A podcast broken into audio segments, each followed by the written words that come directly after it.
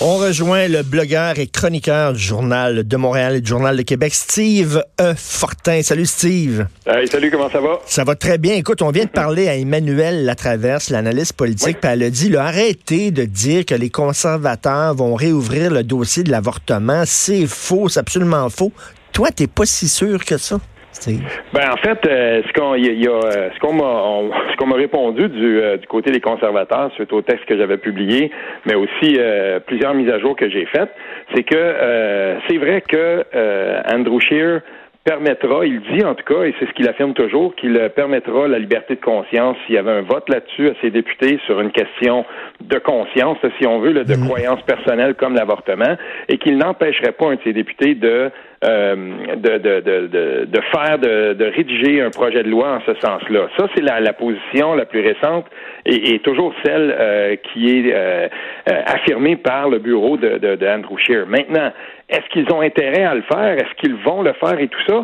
Euh, ça, on, ne le sait pas. En fait, euh, faut pas oublier qu'Andrew Scheer, il y a même pas six mois de ça, on le rappelait, euh, il y a plusieurs analystes qui le rappellent récemment, il y a, il y a plusieurs mois de ça, Andrew Scheer, il y avait une avance en Ontario d'à peu près 10 à 11 points, puis là, maintenant, il est presque 14 points derrière.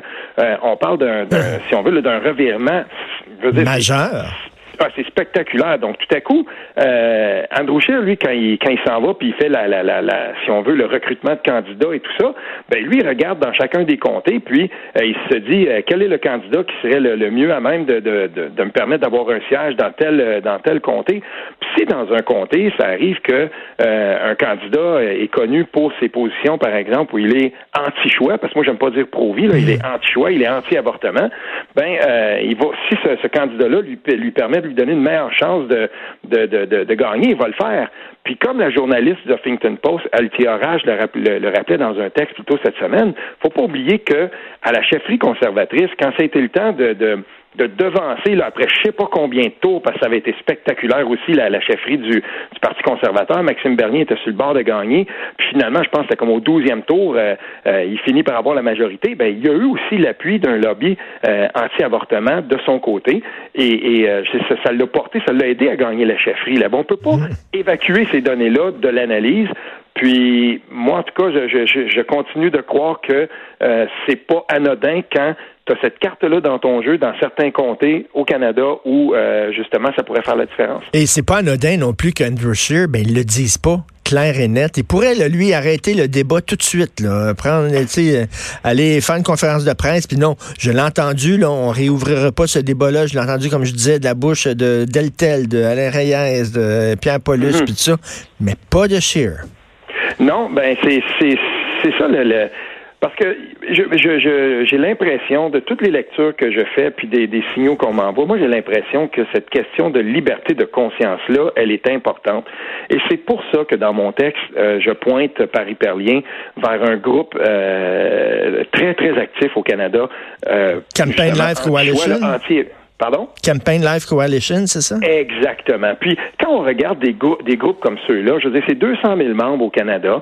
Euh, c'est des gens qui se spécialisent justement dans l'analyse de chacun des candidats, de, de, de, des, députés dans les législatives, dans les législatures provinciales, euh, au fédéral. Puis là, ils vont dire, bon, ben, cette personne-là, est-ce qu'elle est, euh, est-ce qu'on pourrait la convaincre? Est-ce que, est-ce qu'elle est convaincable, si on veut, entre guillemets? est-ce qu'elle est déjà de notre bord ou est-ce que c'est une personne, par exemple, qui est complètement on le sait, elle est pour l'avortement, puis on oublie ça. On, fait des bulletins pour chacun d'eux. On regarde aussi leur position par rapport à, à, l'euthanasie, ou en tout cas, c'est, si on veut, les, soins de fin de vie, euh, l'aide médicale à mourir. C'est, des gros lobbies, ça, quand même. Hmm. Puis de penser que ces gens-là n'ont pas d'influence sur certains candidats ou dans certains comtés, c'est précisément ça qu'ils veulent faire. Ils veulent être capables de, de, de s'immiscer, si on veut, dans le processus démocratique pour dire, ben voyez-vous, dans ce comté-là, on a ce candidat-là à vous présenter, puis on sait que lui, il a des chances de gagner son comté, puis à ce moment-là, ben, ils vont faire un petit checkmark à côté de, de ce comté-là, puis ils vont dire, yes, on a gagné ce comté-là, ce, ce député-là est favorable à notre cause. Ça fonctionne comme ça. Oui. Écoute, moi, j'ai un malaise quand quand on dit que c'est épouvantable que quelqu'un se dise pro-vie, euh, moi, moi, ben, personnellement, je suis pro-choix, mais tu sais, dire, mettons, que tu es contre l'avortement, c'est pas comme dire, mettons, que tu nies l'existence des, des, des, camps de concentration nazis ou que tu regrettes la belle époque de l'esclavage. J'ai un ami, moi, qui est parfaitement brillant, qui est très le fun, qui est très agréable, qui, lui, a beaucoup, beaucoup de réticence face à l'avortement. C'est un discours aussi qu'on peut avoir, on peut débattre de ces questions-là en public, public, non À, ce moment-là, euh, à ce moment-là, qu'on cesse de faire assemblant qu'on veut pas rouvrir le débat, tout simplement. S'il y a des gens qui veulent euh, qui veulent l'ouvrir, ou s'il y a des gens qui sont favorables à ça, puis qui qui sont euh, viscéralement, c'est une question de conscience et tout ça, ben qu'ils le disent. L'affaire, c'est que euh, encore une fois, on a là quelque chose qui nous montre à quel point il y a une dichotomie souvent sur des questions comme celle-là entre certains endroits au Canada, parce que c'est pas partout, puis au Québec. Au Québec, c'est 86 des gens, selon les, les, plus récentes enquêtes, qui pour qui pour qui ce débat-là c'est clos. Euh, ça devrait être l'avortement devrait être permis, puis euh, c'est tout. Et libre choix ceux qui qui, qui s'en qui, qui, qui mmh. s'en prévaloir. Mais il y a vraiment, c'est comme un peu les gros débats qu'il y a eu, parce que en regardant le site de cette coalition-là dont on parle, Richard, j'ai aussi vu qu'il y avait un gros lobby qui était fait en Ontario pour les cours d'éducation sexuelle. Puis on on n'entend pas tant que ça parler de ça ici. Tu sais, c'est ce genre de dossier-là qui ici semble réglé, mais il y a des, il y a vraiment là des, des grosses pressions qui sont faites sur le gouvernement Ford. Il a été élu en promettant qu'on était pour sortir les cours d'éducation sexuelle des écoles, que c'est la responsabilité des parents, des gros lobbies religieux, souvent très cathos. Puis là, ce qui se passe, c'est que euh, le gouvernement Ford a déposé sa loi, puis finalement, ben, les cours d'éducation sexuelle restent. Il y a quelques petites modifications mineures, puis là, tout à coup, tu as des gens qui l'avaient appuyé, justement le même lobby les mêmes, les mêmes gens qui disent Oh, euh, Monsieur Ford, vous, vous avez été, vous, nous avez euh, trahi, vous nous avez renié, vous aviez promis que vous étiez pour faire ci, ça, ça, et que les cours d'éducation sexuelle seraient revus en profondeur, voire même éliminés. Mais, mais, mais écoute, on peut-tu euh, c'est-tu possible dans long d'avoir une discussion nationale sur l'avortement sans nécessairement dire on veut recriminaliser? Par exemple, par exemple, tu sais que bon, la loi permet techniquement euh, d'avorter la veille de ton, de ton accouchement. Là. Tu sais, techniquement, la, la, loi permet ça. Mettons si euh, ta blonde, euh, Steve, est enceinte de huit mois, il y a un gars qui rentre chez toi avec un bat de baseball, il donne un coup de batte de baseball sur le ventre, il tue l'enfant qu'elle porte, il ne sera pas accusé de meurtre parce que l'enfant, étant donné qu'il est dans le ventre de ta femme, n'a aucun droit juridique. Moi, j'ai un problème avec ça. J'ai un problème avec ça. Moi, je pense que un amas de cellules à ta deuxième journée de grossesse puis euh, un, fœtus de huit mois, c'est pas la même affaire. Euh, je sais pas. On peut-tu discuter de ces affaires-là sans dire non, non, non, faut pas réouvrir le débat. On veut rien savoir. Ben, de, discuter, de, discuter des, euh, si on veut, je vais, utiliser le terme en anglais, des fine prints, si on veut, des détails d'un dossier comme celui-là. Je veux bien, mais pour moi, euh, c'est drôle parce que, encore une fois, c'est juste moi, c'est une question de oui, pour moi, ce genre de, de discussion-là, c'est réglé. C'est comme quand on parle d'aide médicale à mourir, tu sais, il y a des gens qui sont, qui sont, qui ont beaucoup de problèmes avec ça et tout, mais je veux bien qu'on qu'on parle des aménagements, puis on le fait, et tous les pays qui permettent l'aide médicale à mourir le font. Ils vont discuter des hmm. aménagements, qu'est-ce que ça prend comme consentement et tout ça. Bien sûr qu'on peut discuter de ça. C'est normal qu'on le fasse, puis c'est normal aussi qu'une fois de temps en temps, on revienne sur des lois qui ont été votées et qui traitent de ces Qu'on discute des aménagements, de comment on procède pour, euh, pour l'avortement et tout ça. Ou le, Mais tu sais, je, je veux bien, mais sur le principe, si on décidait d'avoir une, une discussion là-dessus, ben il faudrait qu'on ait une sacrée bonne raison de le faire. Sinon, discutons des aménagements ou qu'on revoie le. Non, mais tu sais, discuter, ben, discuter par exemple, discuter par exemple sur des avortements tardifs. Simone Veil qui s'est battue en France pour euh, la légalisation de l'avortement. Simone Veil, qui est une personne mmh, importante, qui était d'ailleurs euh, est au Panthéon maintenant en France. Euh, elle, elle le disait fort bien. Après cinq mois, non. Après cinq mois, elle a jugé ça immoral. Ben, on, peut-tu jaser de ça, tu? Ben tout à fait. On pourrait jaser des aménagements. J'ai pas de problème avec ça. Mais sur la sur le fond, euh, on voit bien que cette question-là, politiquement en ce moment, c'est hmm. en train de devenir un, véritable fiasco. Parce que revenons au, revenons au début, là, euh, si on veut, puis euh, je, veux juste quand même dire ça. la candidate d'Andromen, t'en as une autre dans le 450 aussi, j'oublie son nom. T'as Sylvie, as Sylvie Fréchette aussi qui dit la même chose. Nous, moi, on m'avait dit qu'on rouvrirait pas ce débat-là. Ça, ça veut dire que les démarcheurs du Parti conservateur ou le, le, lieutenant politique Alain Reyes, lui, se présentait devant des candidates potentielles qui étaient intéressantes pour lui Puis manifestement, il devait leur dire non, non, non, on touchera pas à ce débat-là. Et c'est là que ça grince. Hmm. Pourtant, ça devrait être absolument euh, fondamental. Puis on a déjà vu ça dans d'autres partis. Par exemple, si, euh, je sais pas, moi, François Blanchette, on va voir un, nationaliste, mais qui est plus proche de la CAQ, puis qui dit, moi, je suis bien prêt à me présenter pour le bloc, mais venez pas me casser les pieds avec l'indépendance tout le long de la campagne. Moi, je veux pas embarquer là-dedans. Hmm. Si François Blanchette lui dit, ben c'est correct, on pas là, on est là, nous, pour défendre les intérêts du Québec, on va pas parler d'indépendance tant que ça. S'il va en voir un autre dans le côté d'à côté, dans le comté d'à côté, puis il dit, moi, je suis très indépendantiste, je ben oui, ça il va avoir un problème. Ben, complètement. C'est ça qui est en train d'arriver là euh, dans le Parti conservateur. Il y a une dissonance. Cette dissonance-là, hier après-midi, Sylvie Fréchette euh, émettait un tweet puis elle disait moi, je, reste sur ma position. On m'a promis qu'on rouvrirait pas ce débat-là, puis c'est tout. Mais on entretient la dissonance. Y a quelqu'un, à un mm. moment donné, dans ce parti-là qui va dire, comme tu le dis, là, bon, ben, allons devant les médias, voici la position du parti, puis on arrête. Sinon, ils s'en vont à l'abattoir. Ben oui, il y a une ambiguïté totale, puis un cafouillage. Écoute, euh, le NPD, là, au Québec, ça fonctionne pas, pas en tout. Ça lève pas.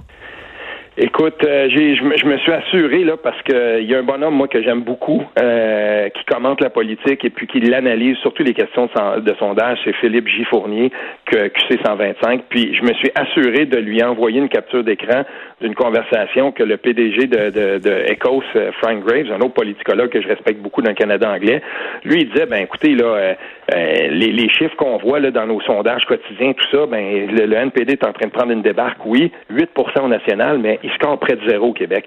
Il y a à peu près plus personne dans les enquêtes quotidiennes qui vont dire euh, qui, qui, vont voter pour. Je dis pas que l'NPD là, il est statistiquement zéro, mais c'est pas anodin de voir qu'un des, des plus importants sondeurs au Canada dit c'est littéralement en train de s'effondrer. Finalement, la, vague orange, c'est une vague Layton. Et, et penses-tu que c'est le turban qui pense pas?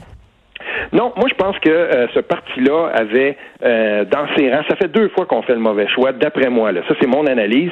Euh, en 2011, quand on a choisi Thomas Mulcair, il y avait une autre personne dans ce parti-là qui était très, très intéressant, que je continue à trouver. C'est un député que j'apprécie particulièrement au NPD. Il est dans l'Ouest, s'appelle Nathan Cullen. Sa plateforme politique est encore sur le sur le net, est encore sur le web. On peut aller voir ça. C'est un c'est un monsieur qui est bilingue et, et, il aurait très, très bien passé dans le Canada euh, plutôt que, par exemple, euh, Thomas Mulcair, il est, plus à gauche, il, y a des positions franchement à gauche assumées. Puis si le NPD n'est pas le parti qui assume des, positions franchement à gauche sur l'environnement et tout ça, ben il y a quelque chose, c'est parce que Thomas mmh. Mulcair, quand il était en haut des sondages, il s'est dit, il faut que j'élargisse ma base, puis il a flashé à droite, et, il, s'est fait euh, complètement dépasser par la gauche par Justin Trudeau. Et, là, ben depuis ce temps-là, ce parti-là ne s'en est pas remis.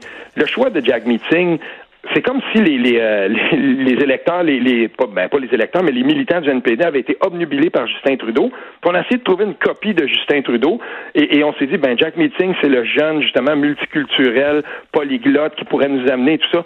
Mais l'affaire, c'est que peut-être que ce politicien-là, c'est pas ce qu'il y a sur la tête qui passe pas. C'est peut-être juste que tout simplement, il passe pas dans la population parce que c'est pas Justin Trudeau.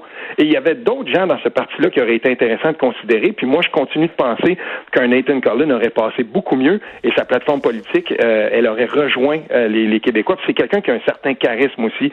Euh, je, crois en tout cas que ça aurait été un meilleur choix. Donc les gens, mettons, qui auraient été portés à voter NPD aux mhm. prochaines élections fédérales, quoi, voteraient vert selon toi?